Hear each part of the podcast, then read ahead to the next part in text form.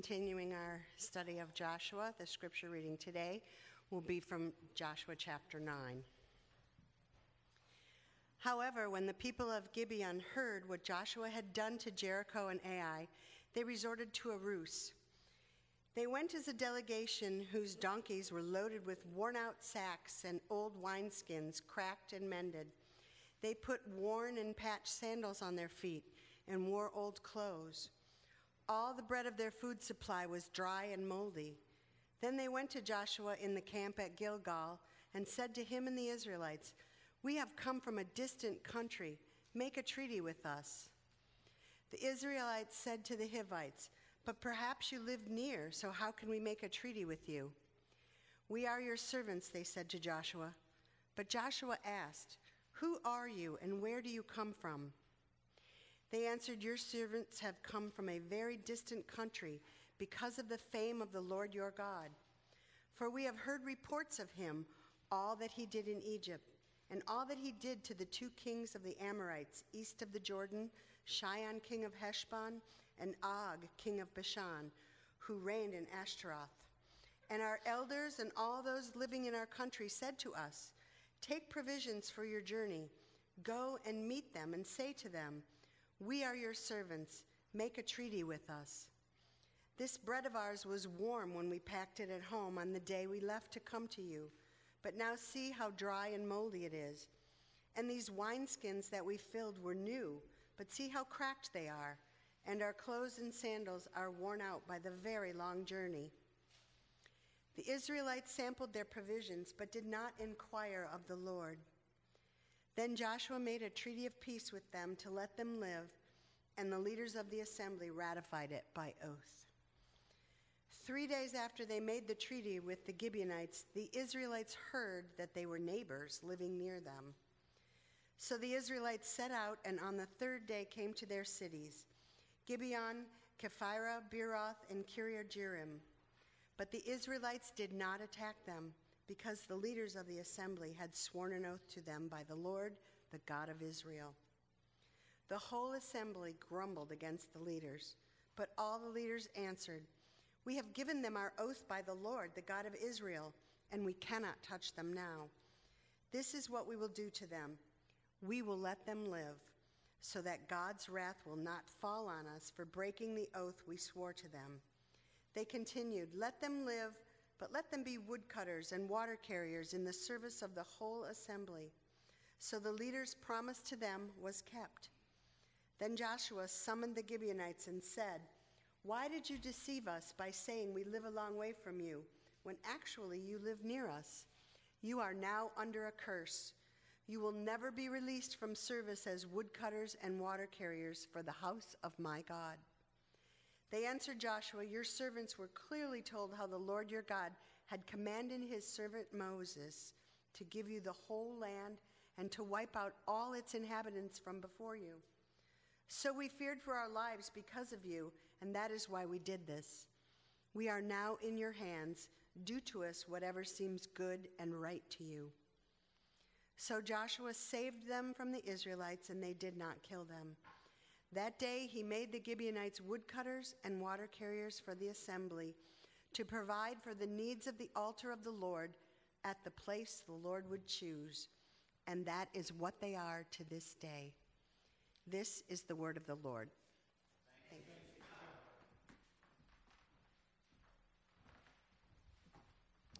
Good morning. Good morning. This is the toughest day of the year to preach. It's dark, it's rainy. We all lost an hour of sleep. So, would you pray with me and let's ask God to, uh, to speak to us? Lord, even on a day like this, especially on a day like this, we need to hear your voice. So we pray that you would speak. Your word is eternal, your grace never fails. Let us hear from you today. Amen. So I really only have one point I want to make today. Just one point. My point is this God takes promises seriously. To God, a promise is a very significant thing. And I, I, I want to talk to you about some people who discovered that to be true. Uh, we are studying the Old Testament book of Joshua right now. Joshua is a it's an account of how God brought the people of Israel into the land of Canaan. And in today's passage, we meet a group of people called the Gibeonites. The Gibeonites were from a city called Gibeon and from the towns that surrounded it. Gibeon was a little bit to the north of Jerusalem. Um, ethnically, they were members of, a, of a, a, nation called the Hivites, one of the Canaanite peoples that inhabited ancient, uh, ancient Israel. And um, the, when the Israelites entered uh, Canaan, all the Canaanite kings decided to wage war against them, except for the people of Gibeon. People of Gibeon decided that instead of waging war, they would seek a peace treaty with Israel. Now, the problem was that was that the Israelites were not supposed to make treaties with the nations of Canaan. They were allowed to make treaties with nations far away in distant lands, but they were not supposed to make treaties with the Canaanite nations. The Canaanites, uh, that didn't mean they had to be destroyed. The Canaanites could repent of their sin, they could leave behind their idolatry, they could uh, join themselves to the covenant of Israel. We saw that last week in chapter 8 uh, when the Israelites gathered to worship. There were, uh, it says there were foreigners among them that had joined themselves to the covenant. We saw that when we were in chapter 6, there was a woman named Rahab. Rahab and her entire family, they were spared from destruction. They were included in Israel because Rahab had placed her faith in the Lord. So that the Canaanites, they could do that. They could declare their faith in Yahweh, they could join the covenant, but they were not to be given treaties. In other words, they were not allowed to, to coexist within Israel as um, distinct political entities. They, they were not allowed to do that. Why? Because they were idolatrous nations, and there was this fear that they would somehow influence the culture. They would lead the people of God away, away from the Lord. Um, they were not allowed to have treaties. And apparently, from today's passage, the Gibeonites understood this. Uh, they knew, you can infer from the passage, that treaties were only to be offered to nations from distant places. They knew that the Canaanites were to be driven from the land. Uh, they knew, verse 9 tells us, they knew about the fame of Yahweh, the Lord, what he had done in Egypt. They knew about Moses. Verse 24 says that God had spoken to him. And they knew about the destruction of, of Jericho. We read that in verse 3. I wonder if they also knew about the, the mercy that had been extended to Rahab. But the point is, they knew all these things. They knew they were not supposed to be given a treaty. But instead of doing what Rahab did, instead of turning to Yahweh and turning from their idols, they decided to try to get a treaty anyway. And the way they did this, we just heard, was they re- resorted to a ruse. They decided to play a trick. Uh, we read here that they selected uh, certain group of people from among them. It doesn't tell us how they selected them. If it were me, I probably would have held auditions, see who were the best actors in the land. Um, but they selected a group of people. They dressed them up in costumes. They outfitted them with certain props to make it look like they were just coming off a very long journey from a distant place. And they showed up before Joshua and the Israelites, and they just told them a lie. They said to them in verse 6, it says, They went to Joshua in the camp at Gilgal and said to him and the Israelites, We have come from a distant country. Make a treaty with us. Now, we're not sure why. You know how sometimes there's kind of those um, intangible signals you get from people where you just sense there's something not right here. And apparently the Israelites were picking up on this. There's something a little bit fishy about this. Where, why would they come from a distant country? to see us. And so they asked them questions like, Who are, who are you guys? What did you say? Where, where did you exactly come from? How do we know you're from there? And that's when they that's when they turned to their props. They pulled out the bread. They said, You see this bread? What are you talking about? See this bread? This bread was fresh out of the oven the day we left, and look at it. It's dry, it's crumbly, there's mold on the edges. And you see my shoes? These were brand new shoes the day I started this trip. And now look at them. They're wearing bare on the, on the soles, they're falling apart. And they showed them these things and they tricked them. Verse 14 and 15 says, The Israelites sampled their provisions, but they didn't inquire of the Lord. That was a mistake. And it says, Then Joshua made a treaty of peace with them, and he let them live. And the leaders of the assembly ratified it by oath. So that's the Gibeonites. They got what they wanted, didn't they? They, uh, they got their treaty of peace. And then they went back home. Now, when I read this, I, I kind of wonder um, how the Gibeonites felt when they went back home after that. You know, they, in one sense, they might have been happy they got the, the peace treaty, but in the other sense, they might have been kind of burdened because uh, they had this big secret now that they had to keep hidden. This, this, this thing that they knew about themselves that, that uh, to outward appearance wasn't, wasn't really true. Just kind of thinking to themselves, you know, we, we got the treaty, but if they ever know the truth about us, we're through. That's not a good feeling, is it? Have something about you that you can't really let others know. A secret you feel you need to, to keep hidden. I remember years ago, uh, before we started this church, I was pastor of a church in North Jersey, and there was a, there was a woman in the congregation. She was. Um, she was very popular in the church, very happy, always laughing, had lots of friends. Uh, she seemed to be, you know, just really, um, life was good for her. But as her pastor, I knew that there were some really, really broken things in her life. Good woman, but just some deep, deep pain. Um, for example, her, her, she and her husband had been married for years, and, and people knew where they lived and when they would return to, to the house together. But, but I knew that when they got home, they not just slept, but they actually lived in completely different parts of the house. Just so much anger and brokenness. They couldn't be in the same room together. And they had a, a, an adult daughter, a fine young woman, you know, but, but I knew that she struggled with drugs and she was in out of, out of trouble with the law.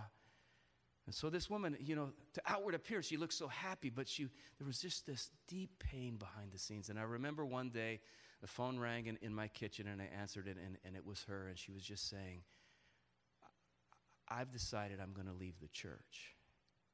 And I said, Why?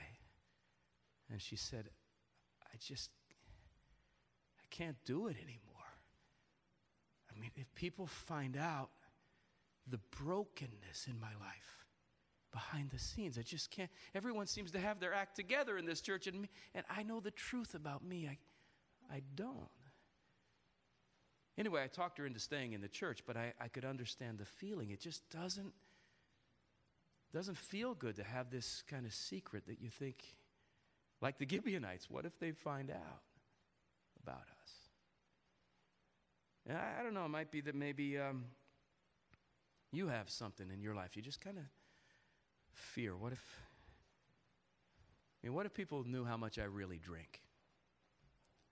Or what if, uh, what if people knew what's really going on in my family? Or, or maybe you're saying, you know, what if people knew my arrest record? Or what if people knew about my abortion? Or what if people, what, what, what if people knew how much anger, I try to hide it, but just how much anger I carry inside all the time? If, if, if, you, if you have anything like that in your life, that you kind of feel that way, what if people knew? I, I think you can relate to these Gibeonites. This fear what if we're discovered? What if, what if my shame is revealed? Now, some, some people will, well, this sounds strange, but they'll even feel that way in relationship to God. What if God, what if God were to know the depth of what's inside me? You know who felt that way? Remember Adam and Eve? Adam and Eve felt that way. They, they, they rebelled against God. They ate the fruit they weren't supposed to. And immediate, what did they immediately do? They tried to hide. Hide from whom? From the animals in the garden? No, hide from God. They made these fig leaves, they hid in the trees. Like, what if God sees us? Now, someone else that felt that way. Remember Peter, uh, the apostle Peter, when he first met Jesus, he was a fisherman, and Jesus gets in the boat, and there's this miraculous catch of fish, and he realizes in whose presence he is. And he says to Jesus in Luke 5, Go away from me, Lord. I am a sinful man. I don't want you to know. I don't want you to see. So I, I think that's kind of the way the Gibeonites felt. They got the treaty, they instead of doing what Rahab did, repenting of their sin and embracing Yahweh, they, they did this sneaky thing. They got the treaty, but they're just feeling what if I'm discovered? Um, they knew they didn't deserve that treaty, they knew it was based on a lie. So, anyway, what happens next in the story well, what happened next is what always, hap- what always happens with secrets. Sooner or later, um, they get discovered. I mean, we think we're pretty good at hiding things. I think I am, right? You think you are, but pretty soon secrets get discovered. And that's what happened with, with the Gibeonites. It says in, in uh, verse 16, three days, didn't take long, right? Three days after they made the treaty with the Gibeonites, the Israelites heard that they were neighbors living near them. Then verse 17 says So the Israelites set out on the third day and came to their cities Gibeon, Kephirah, Beeroth, and Kiriath Jearim. Now, imagine how they felt when they saw all these strong young Jewish men with their swords marching up the hill towards their cities. They knew what happened to Jericho, right? It was wiped out. They knew what happened to Ai. It was completely destroyed. And now, here are these same armies, these young, these young men with their swords marching towards the towns of, of Gibeon. And they know we're busted. We've been discovered. The secret is out. They know who we are. We know what we deserve. We're going to get it. But that's not what happened says in verse 18, But the Israelites did not attack them, because the leaders of the assembly had sworn an oath to them by the Lord, the God of Israel. The whole assembly grumbled against the leaders, but all the leaders answered, we, We've given them our oath by the Lord, the God of Israel. We can't touch them now. Now, does that strike you as weird? It strikes me as a little weird. Like, why are they so hung up about this oath? Because you know we live we live in a culture where people break promises all the time, right? I mean, just just just the way we do it. You know, an athlete signs a contract with a team for a certain amount of money to play, and then and then he has a season like no one ever imagined. Like, who thought he could hit that many home runs? And hey, we need to renegotiate that contract. You know, well, I can't play for that little. Or, or, or people will get married and pledge their, their eternal love, and then that se- seems to end. So our culture, we just, you know, it, we break promises. But what these ancient Hebrews understood is that when, when an oath or a vow was made in the name of the Lord, in the name of Yahweh, it could not be broken. Not, not, without, not without consequences. Like it, when, they made a, when they made an oath in the name of Yahweh, it was kind of like they were asking Yahweh to co sign a loan for them. It's like his name was connected to the promise. It's as if he himself had made that promise. In fact, they, they knew Moses taught them this in Numbers chapter 30. Moses said, This is what Yahweh commands. When a man makes a vow to Yahweh, or takes an oath to obligate himself by a pledge, he must not break his word. He must do everything he said. So, an oath or a vow made in the name of Yahweh, it was binding, and they knew this. They knew this that even though the Gibeonites had lied, even though the Israelites had, had signed a treaty and they didn't really understand what they were doing, even though, listen, even though all the members of Israel were angry at the leaders for kind of making this ill advised uh, commitment, um, they knew the vow couldn't be broken, right? They knew that this oath had to be kept. They knew that the Israelites were, listen, they were obligated, obligated to show mercy to Gibeon. Why? Because a promise had been made in the name of the Lord.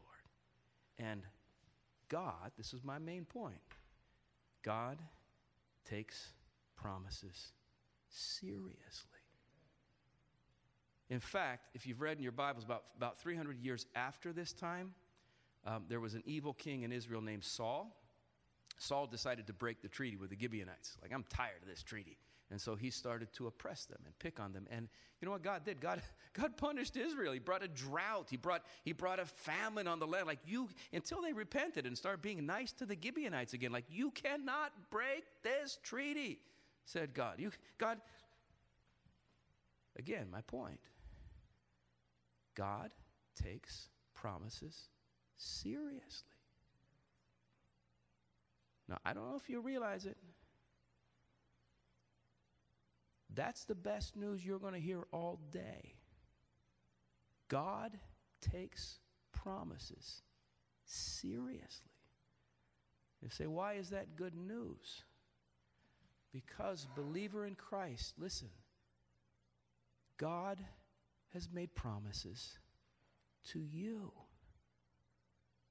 Amazing promises that God made to you. If, if, you, if you've come to faith in Christ, have you trusted Christ as your Savior? If you've done that, listen to me. Here, here's some of the promises God made. Colossians 1, verse 14. God has promised, promised forgiveness of sins to all who trust in His Son. Ephesians 1, verse 13. God has promised to give the Holy Spirit to everyone who has faith in Jesus. Uh, Isaiah, uh, J- John 16, verse 23. God has, isn't this good? God has promised to answer the prayers that we lift up to Him in the name of Jesus. He's promised to do that.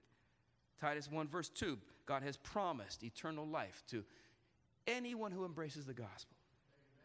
Philippians 1, verse 6. How do you like this one? God has promised that if He began a good work in your life, has He? He will carry it on to completion until the day of Christ Jesus. So listen, God has made promises to you. And he takes those very seriously. Right? So, this is kind of the good news that the Gibeonites, this is the gospel according to Gibeon, all right? If even pagan, idolatrous, deceptive people who tricked their way into a treaty under false pretenses, if even they are shown mercy because a promise was made to them in the name of the Lord. Listen, listen to me. How much more do you think God will pour out mercy on you? Hmm? Based on promises He knowingly made, He willingly made, He joyfully made to you in Jesus Christ. God takes these promises seriously. If, if, if He wouldn't let Israel break their treaty, listen to me. Do you, you think God's going to break his treaty to you? You say, but maybe he'll discover this thing about me that I don't want people to know. listen, he knows already. Right? He knows everything already. He knew it before he knew it before you came to Jesus. He, he, he knew all about you from all eternity and he chose you. He, he signed this treaty with you knowing, you know, both eyes open, knowing full well what he was getting into, and he meant what he said when he said, You're mine in Christ. No, it, it says, again, verse 19 and 20, all the leaders answered the people, we, We've given our oath.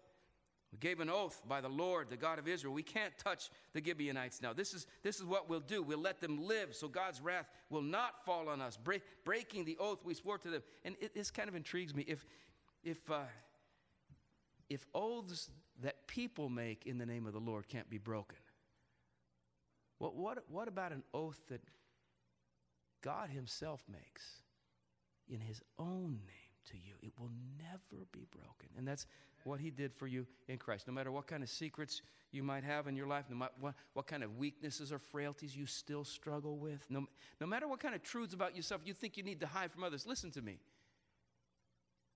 Believer, God will never break His promise to you. Amen. Hebrews uh, 6, verse 17 and 18 says this because God wanted to make the unchanging nature of his purpose very clear to the heirs of what was promised. He confirmed it with an oath. God did this so that by two unchangeable things in which it's impossible for God to lie, we who have fled to take hold of the hope set before us may be greatly encouraged. Now, now, just to finish, you know, we read that the, the Gibeonites, they were told, all right, guys, here's the deal we're not going to kill you, but you have to, you have to chop wood, right? And you got to carry water for the altar, for the house of the Lord. And um, it doesn't really say, but I, I, I wonder how these Gibeonites, uh, what kind of attitude they had about that assignment. Oh, we got to chop wood. This stinks. We got to carry water for the Lord. Hate this. No, I, somehow I don't. I can't even imagine they had that attitude. Don't you think? I, I bet their attitude was like, "You kidding? We get to serve this God. We, we get to chop wood for Him. We get to carry God for this water for this Lord. This this Lord who's been so gracious to us. Well, I mean, we tried to trick His people, and yet He's given us mercy. He, he, this is a God who, who keeps his promises, even when we don't. We serve him joyfully. Reason I think that is because late, later in, in Israeli, uh, Israelite history, Solomon becomes king. And uh, when he becomes king, he wants to have a worship service to end all worship services. I mean, he wants, he wants to blow it away. So he gathers, I forget how many thousands of bulls and how many thousands of sheep. And he says, We're going to have one, we're going to worship, we're going to sacrifice all of these. Where in the world would you find people so eager to chop wood to sacrifice that many? I mean, who wants to do that? It's, it's no surprise. You know, where, you know where Solomon went? To worship God that joyfully he went to Gibeon. To, to these people who, with just this enthusiastic joy, that we serve the Lord. And so, so, believer in Christ, I would just encourage you. I think God wants you to have that attitude when you serve Him. Like, chop wood for God, sign me up. Carry water for the Lord, yes. Can I please? Why? Why? Because just like the Gibeonites, we, we are people who really don't deserve peace with God. But he signed that treaty in Jesus. You know what? He will never break it. Amen. Let's pray together. Father, I pray that you will give us deep confidence in the promises you've made for us. That we, that we will just know that you'll never, ever back out on the relationship you've made with us in Christ. And for anyone here who's not yet entered that kind of relationship, I, I pray that hearing about your promises would entice them to want to come to Jesus. And I pray that this knowledge of your faithfulness would produce joyful service within us for the glory of your name. Amen.